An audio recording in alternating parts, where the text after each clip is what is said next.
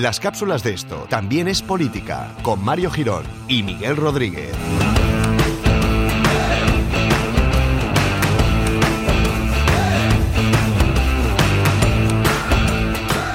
Hola amigos y amigas Politikivers, bienvenidos a una nueva cápsula de conocimiento, una cápsula de humor y de política que nosotros nos la metemos como en, en, esto que tienen las cápsulas que te tomas cuando estás malito, que tienen como una especie de plástico por fuera y os las servimos para que las consumáis pues cada uno cuando quiera, cuando pueda.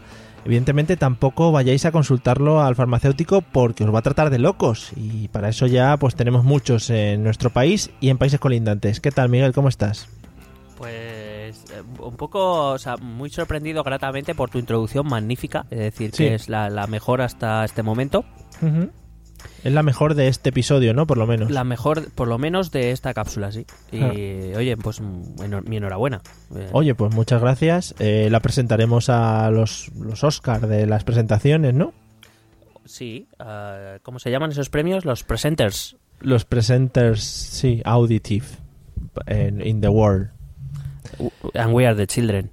En fin, amigos, hoy es una cápsula de esas que me gustan porque vamos a tratar conceptos que nos van a ayudar a entender cosas de las que muchas veces Miguel habla y todos asentimos con la cabeza y Sí. decimos, oh yeah, oh y, yeah. y a veces Miguel tampoco lo entiende.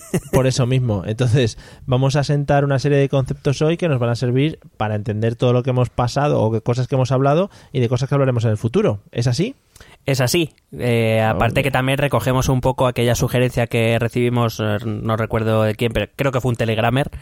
Creo de que fue aprovech- Carlos Sogor. Carlos Sí, Sogor. sí. Eh, también pues para aprovechar estos eh, estas cápsulas para un poco abrir este mundo de la política que a veces parece tan oscuro y tan tan raro un poco a los que a los que saben menos que bueno que, que- todos empezamos sabiendo nada pero poco a Sí. poco oye fíjate nos hemos hecho ahí en el top de, de iTunes eh Sí, estamos sí, ahí Está, está Iñaki Gabilondo que está temblando ya. no me, ha dicho, no me extrañe de hecho en breve le fichamos si quiere Sí, si, si queremos nosotros, claro claro. claro bueno No se pase. Bueno. vale vale Pues nada, ¿qué concepto vamos a tocar en la cápsula de hoy? Bueno, y vamos a empezar mm, con. Bueno, vamos a empezar. Vamos a hablar de algo bastante básico, pero que es verdad que no siempre se entiende, que es un poco las diferencias de los diferentes sistemas de gobierno.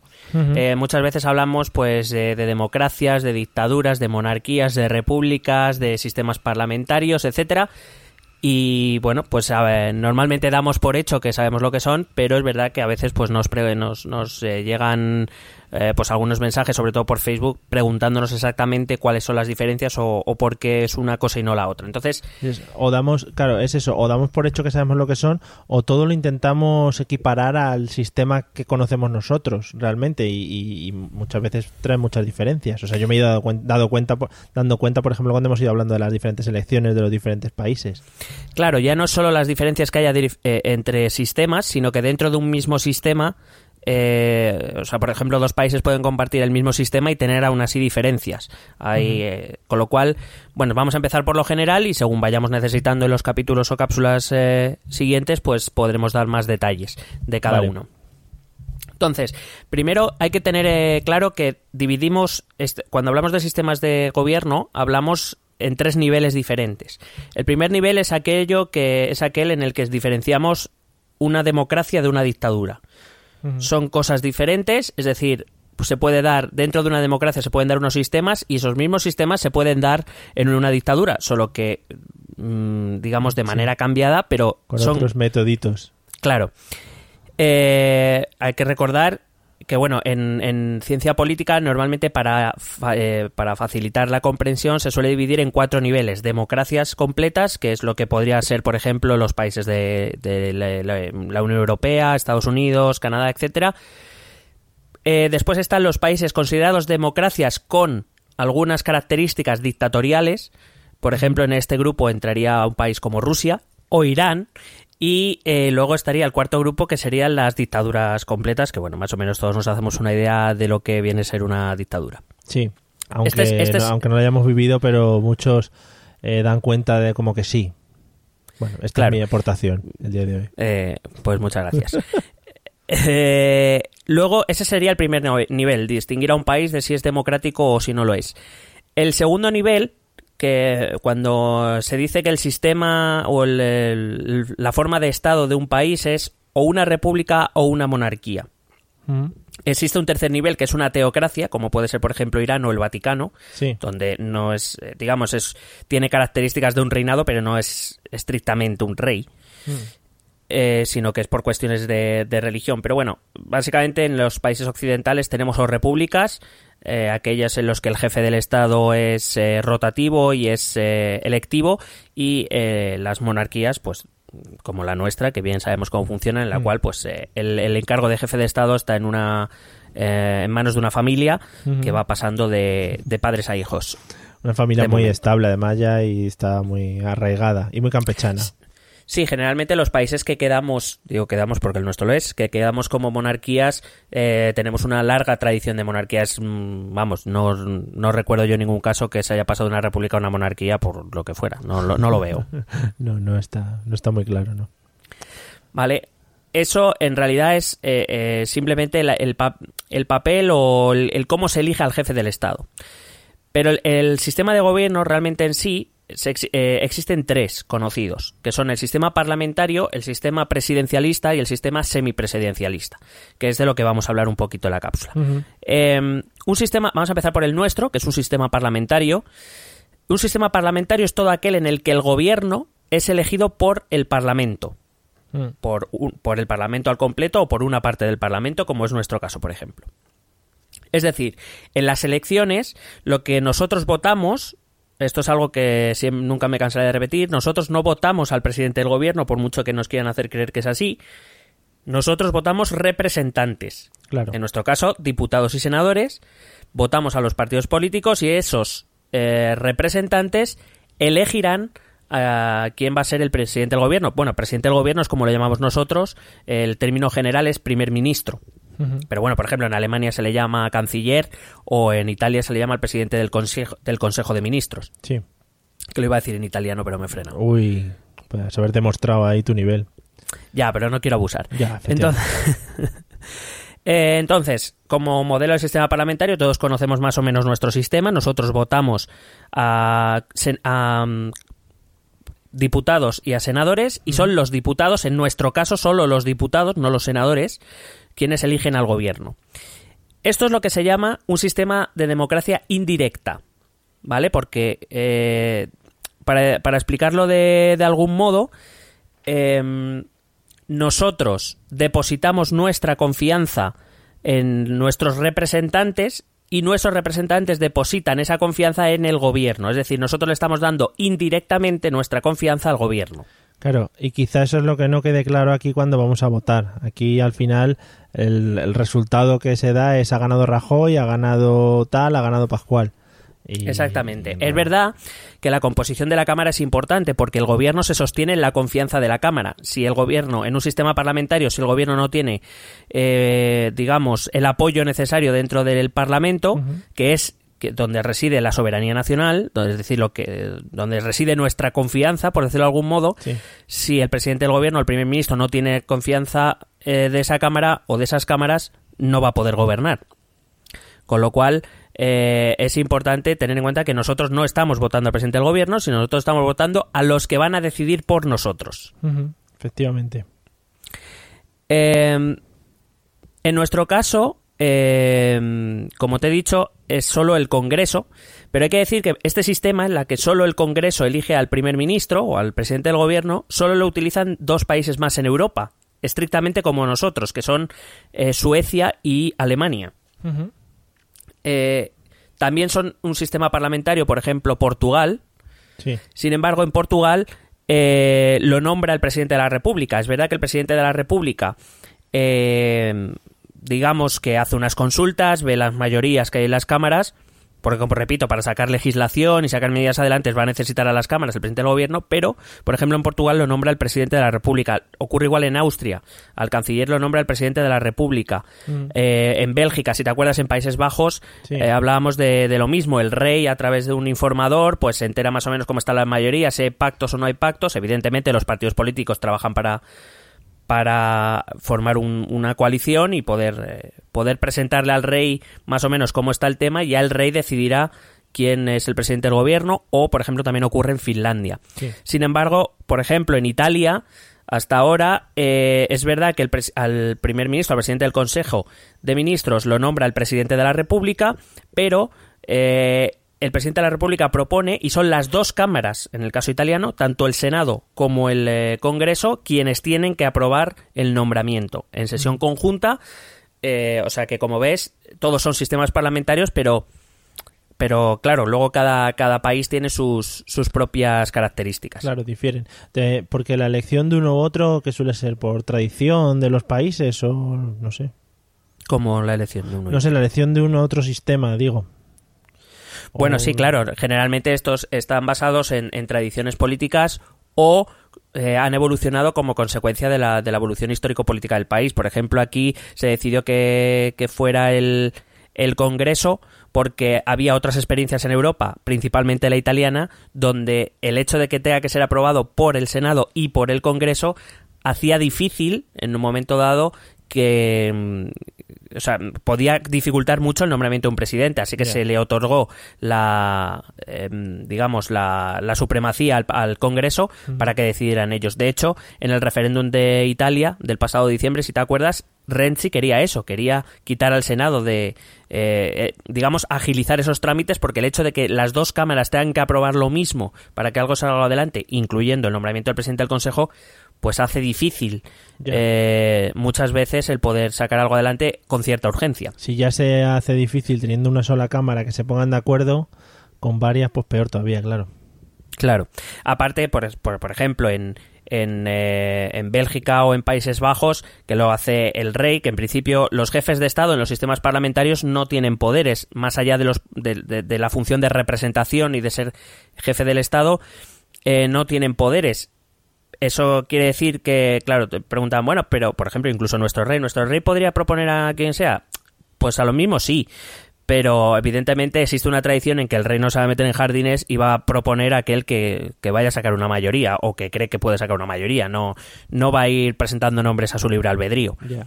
sí, claro, si eso fuera así, probablemente lo mismo eh, se pediría con mucha, con mucha más fuerza el cambio de, forma de, sistema de, Estado. Vamos, que Presenta a, una república. A mi cuñado Jaime.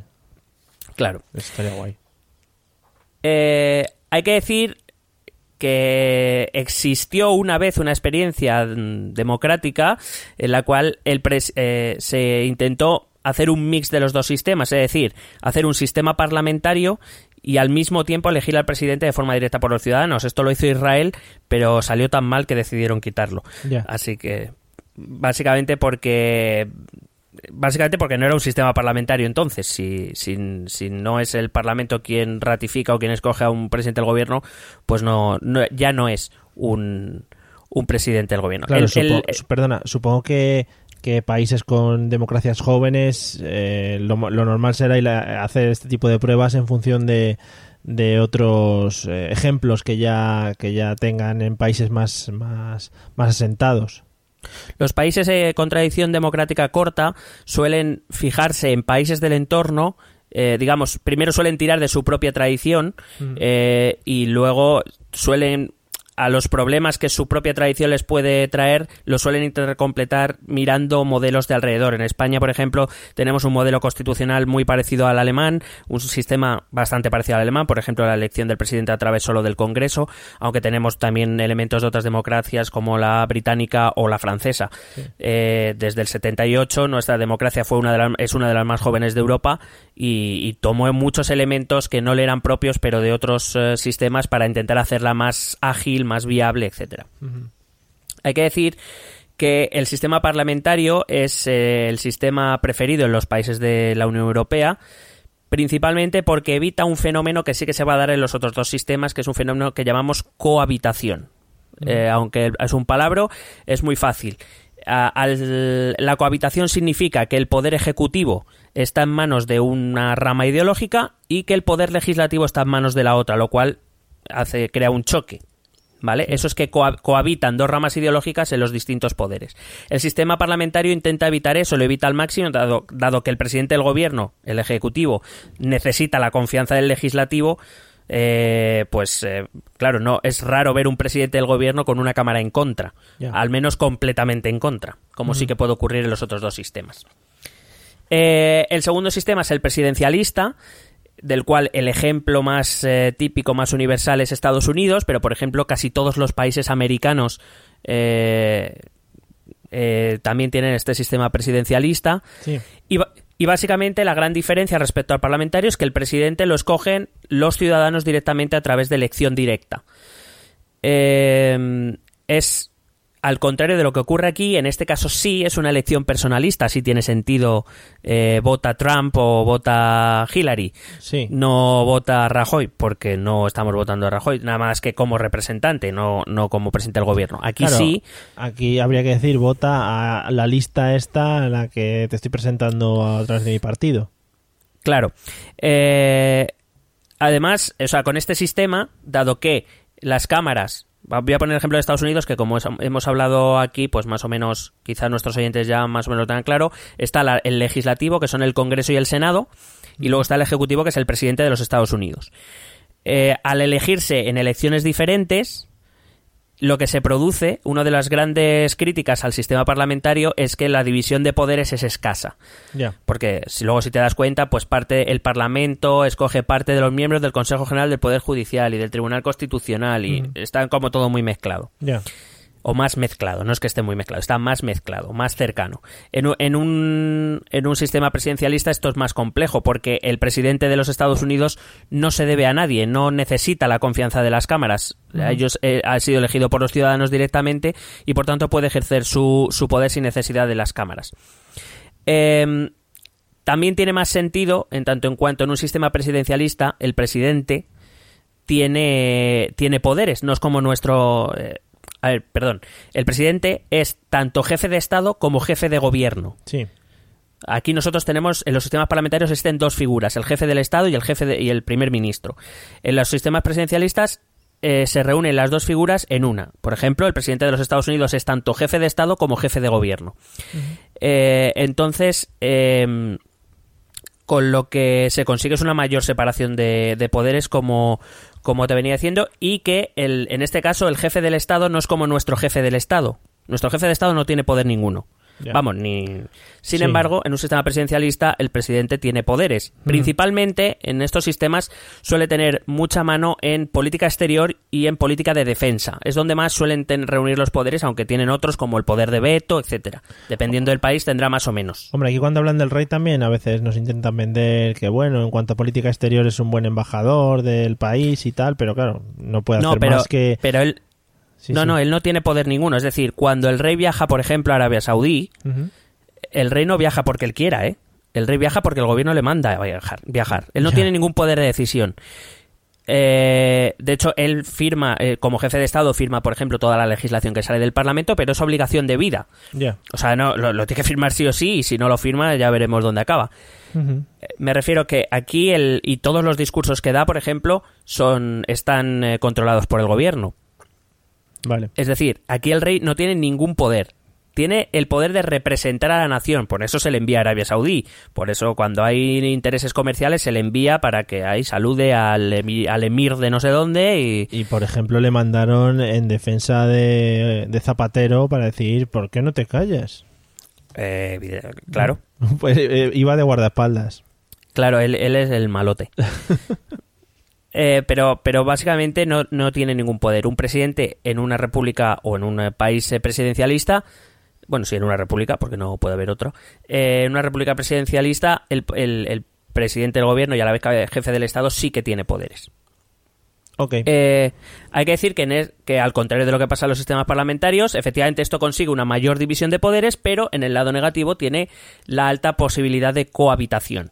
Es decir, que el poder legislativo esté en manos de una rama ideológica o que eh, y que el ejecutivo esté en la otra o incluso tiene otro peligro que es que todo esté en manos de la misma rama ideológica lo cual pues eh, prácticamente impide al otro ala poder actuar.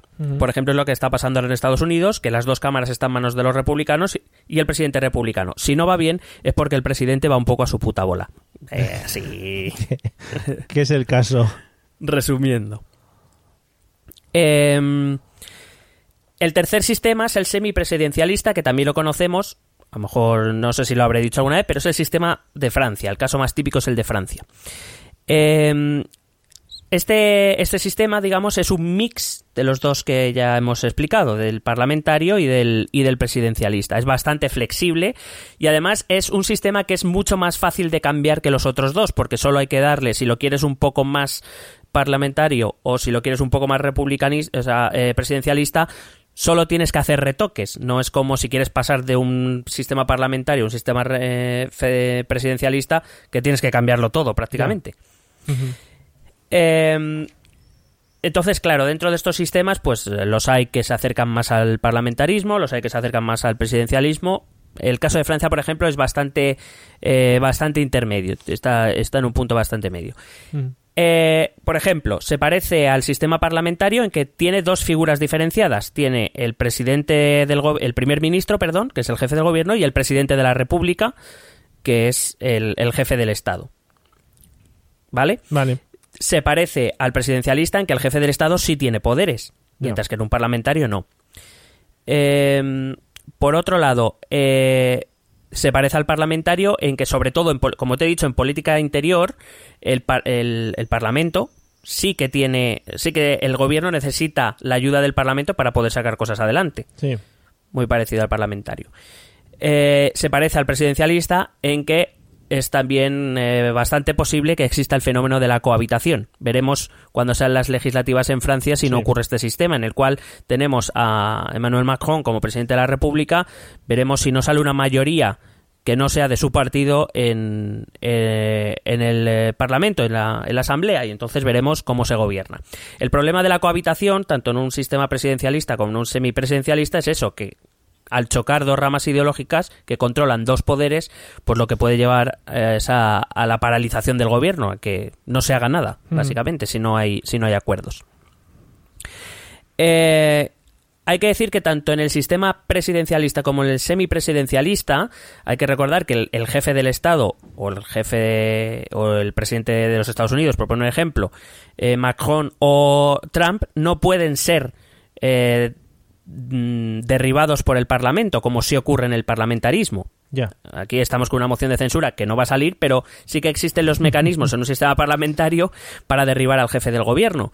En una en, en, el semipresidencialismo, en el presidencialismo no es posible porque las figuras, estas figuras han sido elegidas directamente por la gente, por los ciudadanos, con lo cual no hay sistema posible salvo uno que vete tú a saber si no veremos pronto en Estados Unidos, que se llama impeachment.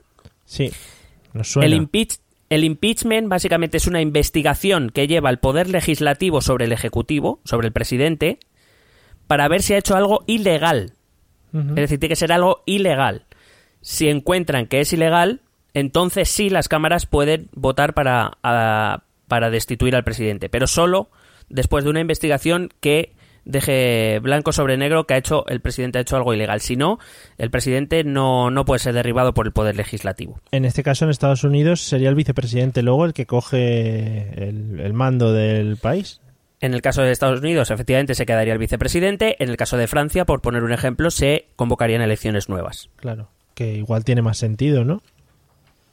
Bueno, depende del, del, sistema. Por ejemplo, cuando se hace campaña presidencial, se, se ya se conoce las reglas del país y, de hecho la candidatura es Trump-Pence, no es Trump solo, en realidad. Se está votando a la pareja. Que se le da mucha importancia al vicepresidente en ese caso. Claro. Vale. Y, bueno, pues básicamente eso, eh, resumiendo, pues recordar que no todos los países con un sistema parlamentario son democráticos, como por ejemplo, o no completamente democráticos, como por ejemplo Rusia, mm. o eh, yo que sé, por ejemplo, eh, Marruecos es una monarquía, tiene un rey, tiene un parlamento, pero no es considerado una democracia, o sea que que veamos las diferencias entre qué es una democracia y qué no lo es, qué es un sistema republicano y qué es un sistema monárquico o, teocrático y luego qué es un sistema parlamentario, un sistema presidencialista, un sistema presidencialista. Espero que más o menos haya quedado claro. Eso es. Y no hagáis caso a lo que os digan por ahí, eh, venís a nosotros a que os lo confirmemos y decimos semipresidencialista, no sé qué, ¿vale? Correcto. Pero todo el mundo, o sea, si tu tío o tu cuñado tiene un problema, viene aquí y le decimos, eh, ahí, eh, republicano. Claro, y ¿Vale? le digo, tú, eh, democrático. Pero sin mirar, además. Sí, sí. Le digo, Palabras eh, random. eh, eh, presidencialista. Vale. Y a, mí- y a lo mejor me dice, no, si te he preguntado qué quiere de cenar, ¿sabes? Bueno, pues que se calle la boca, que no pregunte tantas cosas. Venga. Eh, va- ha quedado todo súper claro. Iremos ampliando, pues, según vayamos viendo eh, necesidades de conocimiento que tengamos. Y, pues, como siempre os decimos, si, si queréis eh, que indaguemos más o que investiguemos más en algún tema o que profundicemos más en algún tema, nos lo comentáis. Y pues en, en estas cápsulas que de vez en cuando no hablamos de cosas de actualidad, eh, de actualidad rabiante, que no radiante, pues, pues podemos, podemos comentarlo también, ¿no? Venga, rabiante.